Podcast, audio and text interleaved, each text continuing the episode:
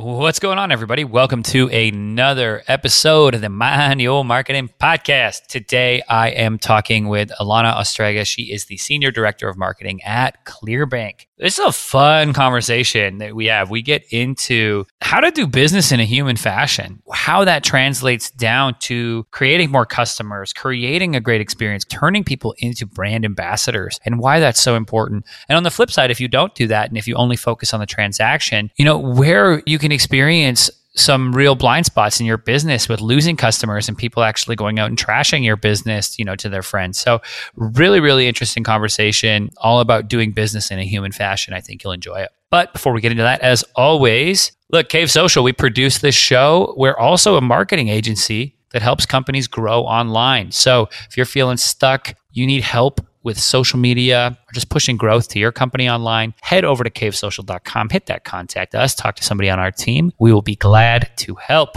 All right, without further ado, let's get into this episode.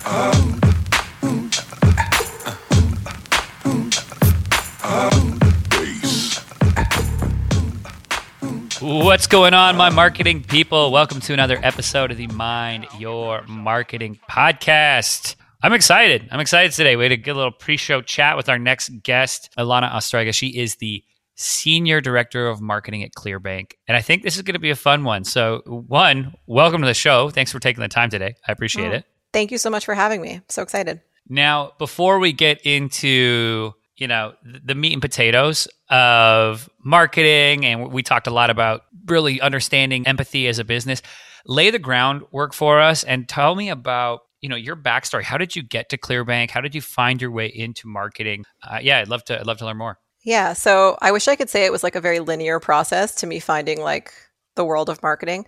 When I graduated university, even though I had worked as like a brand steward for Apple and like all these like field marketing jobs as one does in university, I actually graduated thinking that I was going to go to medical school. I had this like grandiose notion, I'm going to go and be a doctor, I'm going to be a pediatrician, I'm going to save the world. And I guess in some small way in marketing, I am saving the world.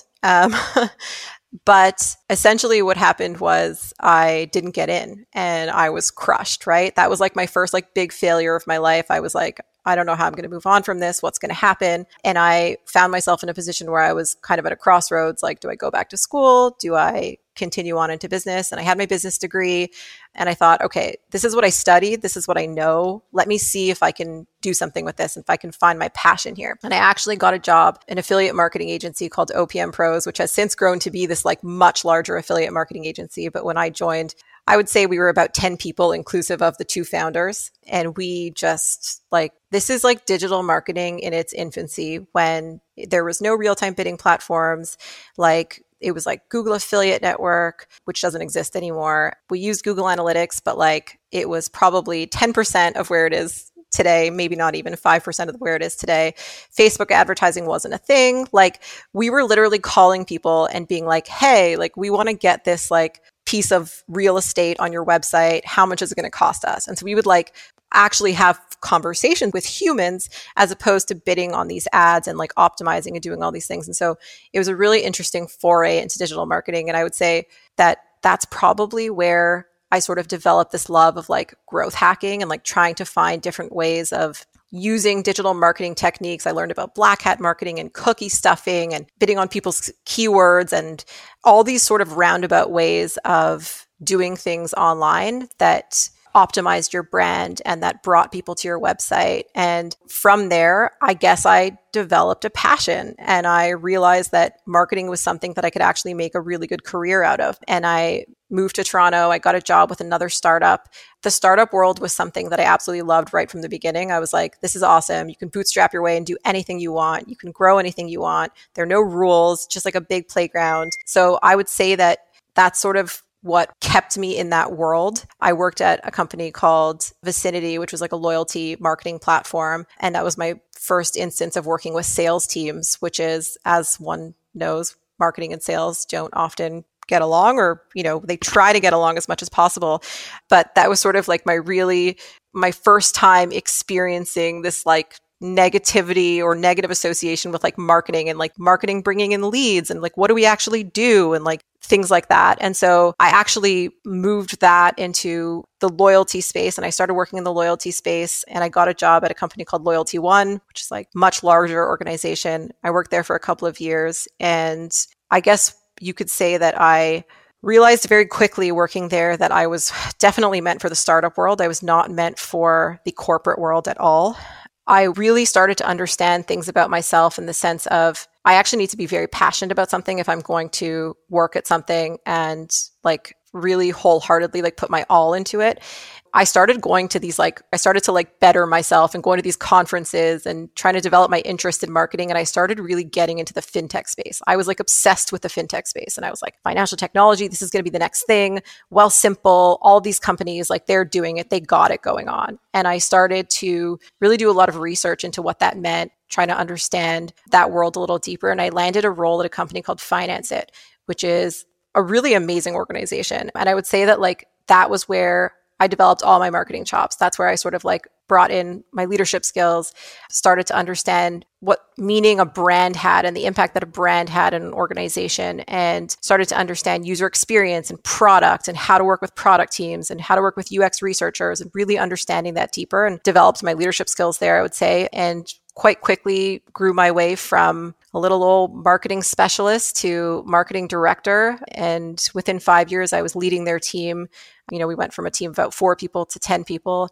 I mean, I was employee number 34 when I left, that we were over 300 people, Goldman Sachs backed company, quite a turnaround. So I saw them really sort of pivot from small little engine that could to this like amazing organization that was like very, very well oiled. And I would say when I left, that was one of the reasons that sort of sparked my interest in moving over to ClearBank, which is where I am right now, is this like newfound challenge of like, okay, now I need this like, I love this messiness. I love the messiness of like an organization when you just need to put this like structure into place and you need to really start to build the brand and develop something. And ClearBank obviously is an amazing organization, and I'm so happy to be a part of it. It's like, I feel like I could do just anything. I'm on like a rocket ship with them. So that's sort of where I am today.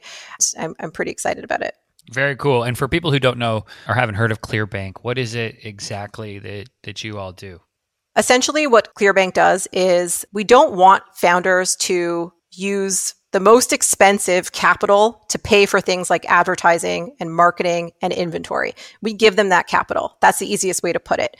We are a by founders, for founders organization. We support founders in growth mode who are like, you know, starting out, they need to grow. They don't know where to go. They don't have access to VC funding. And so ClearBank offers them an affordable way to grow and to scale and not have to use, you know, the most expensive equity to do that, right? Like they don't have to give up a piece of themselves, a piece of their business to go out and buy Facebook ads. That's dumb. That doesn't make any sense, right? So that's where ClearBank comes in. And I'm really sort of proud to be a part of it. I would say I would consider myself a bit of an entrepreneur myself, although I have not started my own business. I think like in 10 years, I see myself in that place where I will start my own business. But I really feel for these founders, like they are in a place where they are so passionate and so engaged with their business. Like it is their baby, right? And so when they're thinking about getting funding and they're thinking about the resources available to them, like there's not a ton out there. And I would say that like ClearBank in that sense is like pretty revolutionary to be able to offer that to them. It's interesting. You know, we talked a little bit before we started recording, right? About having empathy and then understanding how businesses can really be more empathetic. And then through hearing your story and talking about how one, you know, you want to work at a place where you can be passionate about that. But then two, it sounds like at ClearBank, when you're working with these founders and you're hearing these stories and you're seeing their passion shine through, it really comes down to like business is lived and executed outside of the spreadsheet. It's an emotional thing. And it's going to be part of it. It always is. But really at a fundamental level, it's like, are we passionate about what we're doing as marketers and the message we're trying to get out there and the companies we're trying to work with? And then two, like, I think it's contagious, you know, like I really do think that when you're hearing these stories of these founders and you're seeing that they're passionate and they're coming over, that's only going to make you want to, you know, communicate, get in front of other people. And I love that, you know, you're a for founders by founders. I'm sure the founders at ClearBank are also feeling that way. And then the last part of that, you said that where, you know, you see yourself starting your own journey. I think entrepreneurship at a certain point is the mindset.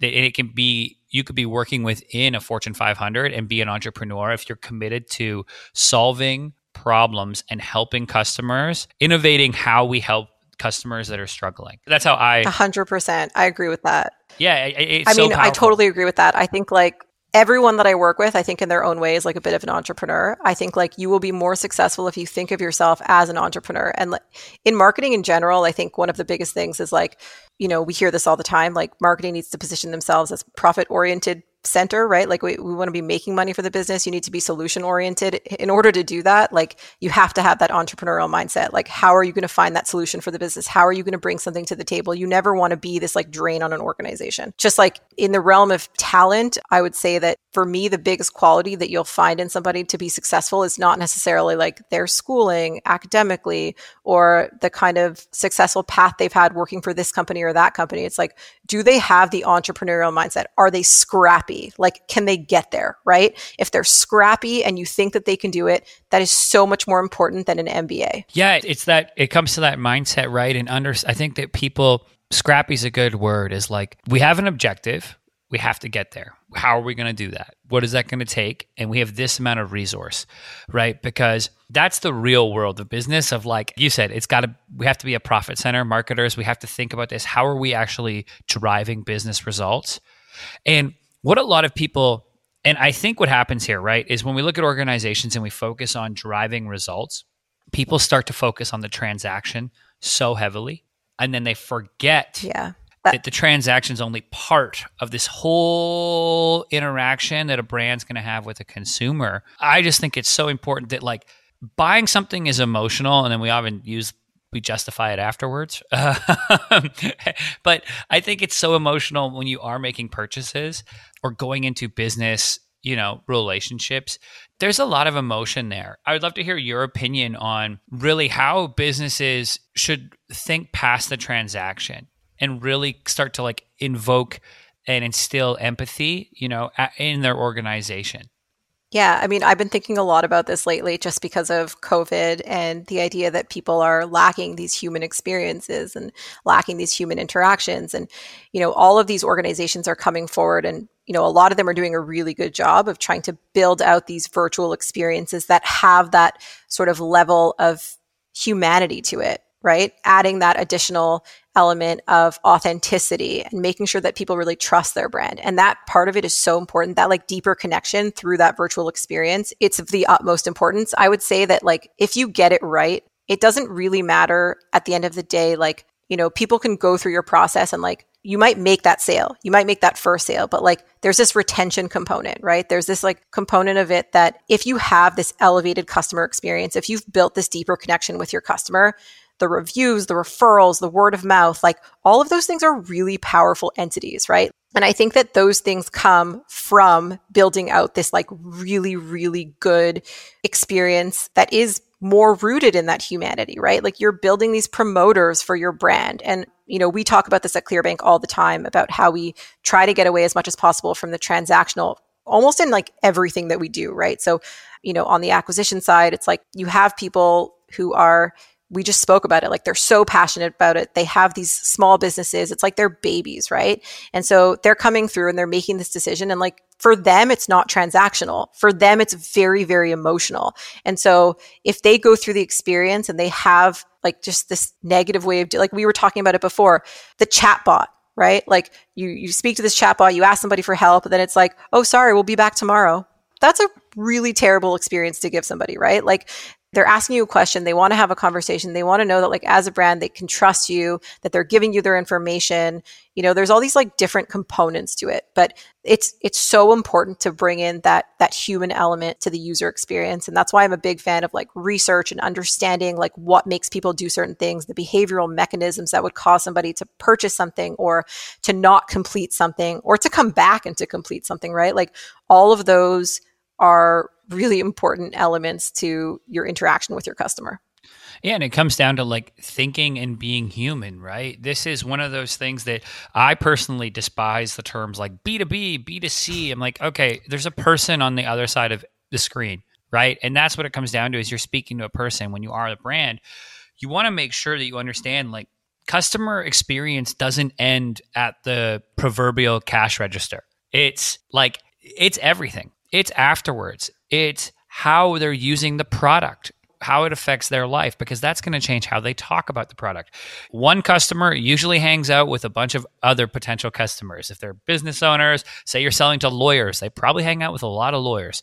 And understanding that they're either going to go and be championing your product because you treated them well, you did something different, or on the flip side, if your company is just all about the transaction and then it's like, okay, see you later, you know, go talk to our chatbot if you ever have an issue. Yeah, I'm going to be complaining about you as well. And anyone who's listening to this right now, like, think about the last time you had to deal with your telecom provider.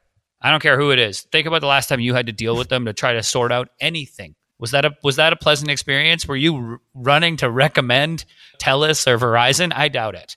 Because it's... Exactly. And those are things that you need, right? Like, those are things like you need your phone. Like, every single person has a phone. So it's like, ultimately, you're going to come and go as a customer of Rogers or Bell or Verizon or wherever you are, whichever country you're in. But at the end of the day, like, if you're a smaller business or if you're like an e-commerce business, you have like so many options, right? Like, I can buy a pillow literally from anywhere. I could buy shoes from anywhere.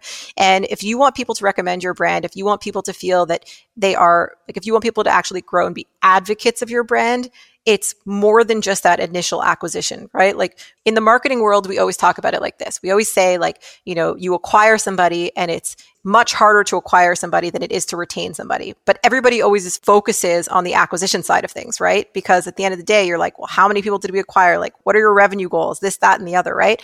When you think about that, like, really think about it. If you focused a little bit more on the experience that they had up front, and you focused a little bit more on making your product sticky and bringing people back and building that retention through advocacy, through enablement, through these like conversations that people can have. Like, one of the things that we did at ClearBank, which I cannot at all take credit for, but it's just an amazing thing, is that we built this like Slack channel for founders, right? And this is just founders like shooting the shit, having conversations about like different things that are impressing on them that day, issues that they're having. And we're just sort of like building this community for them, right? And that's a really great way of building this, I guess you could say, more emotional community where people can have these conversations and we don't get anything out of it. There's nothing there for us to get out of it, right? It's just a matter of like people understanding that we're there for them, that the brand is supporting them, that we're there for their growth, and that they're supporting each other. And that's actually what people need right now in this like very strange world that we're living in. 100%. And community is everything. And I think that, you know, that just speaks to empathy is understanding too when to get out of your own way, and understanding in that case that ClearBank doesn't need to lead every conversation to still be foster the community. It can happen on a Slack channel that's hosted by you all, but it's like founders can just talk with each other and it's all in this atmosphere. But we also understand that, okay, the brand, we're going to step to the side here, right? And I think that's important too, because it's emotional awareness really at that level and thinking about what people want. When they go there and they're talking about an issue they have or something, I doubt they want to see an advertisement for the company or something, right? They want to go there because it's a safe place to talk about or shoot the shit or, you know, what have you. And I think that's powerful. I think that's something that other organizations could learn from. Yeah, totally. It's timing, right? Like, be careful with your timing of like when you actually start to provide people different ads. And like, on that note, I think like on the flip side of like that top of the funnel stuff that people do or that brands do, you have to be really careful with like the ads that you position to people, how you follow people around, what you say to them and when you say it to them. Like, there's something to be said about seeing the brand too much too often. Like, repetition is really important, but sometimes brands can be offensive in the way that they do things or the way that they retarget people, right? So that's another component, I think, like as a marketer that we really need to think about. Just brands are just overloading people with like all of this different messaging. Is it the right messaging at the right time? You'll have to think about that. That's a part of the experience, right? Like, if they see the same ad over and over again, not 100% certain that they're going to go and transact. If they see, you know, a level of ads, one ad, and then they see something else that follows it, and then they see something else that follows it, and then they get to a really awesome landing page, and then they get to a really awesome experience. Like, those are all parts of the funnel that are super, super important, just to take it to a little bit of a different place right now outside of the emotional aspect. It's just the experience that people are having with your brand, right? And all of that stuff is super, super important. Yeah, you got to look at the whole picture for sure, and how you're deploying, how you're talking. What are you doing systematically to try to create brand ambassadors? You know, and it's like, you could have a system that also instills and gets people to speak positively. It could just be simply a call. Hey, we're going to call people 1 month after they bought a product and just say, hey, how do you like it? We're just calling to see how you like it. That can be systematized to have it like, okay, we know 30 days after purchase, we do this, but we're going to systematize a human experience. And that can lead to more customers. That can lead to great insight on products. That can lead to so many things that can be so valuable to you as a marketer and as an organization. 100%. I mean, I would say the people at the other end of that phone call, the people at the other end of that email, the people at the other end of that ad, like those are all your future brand advocates, but those are also the people, and you just touch on it a little bit, who could actually spark an idea for a really great product, right? Like if the interaction that they're having, if you start to get this very similar kind of feedback from your customers, or you feel like you're not serving them in the right way, it's very possible that your product is just not suited. Is there a product market fit there for what you're trying to sell, right? If there isn't, make it up, figure it out as an organization, like pivot your way into making sure that you are providing them what they need in that moment. Well said. I like it. Alana, before I let you go, let people know where they can, 1, learn about ClearBank, and then 2, connect with you online.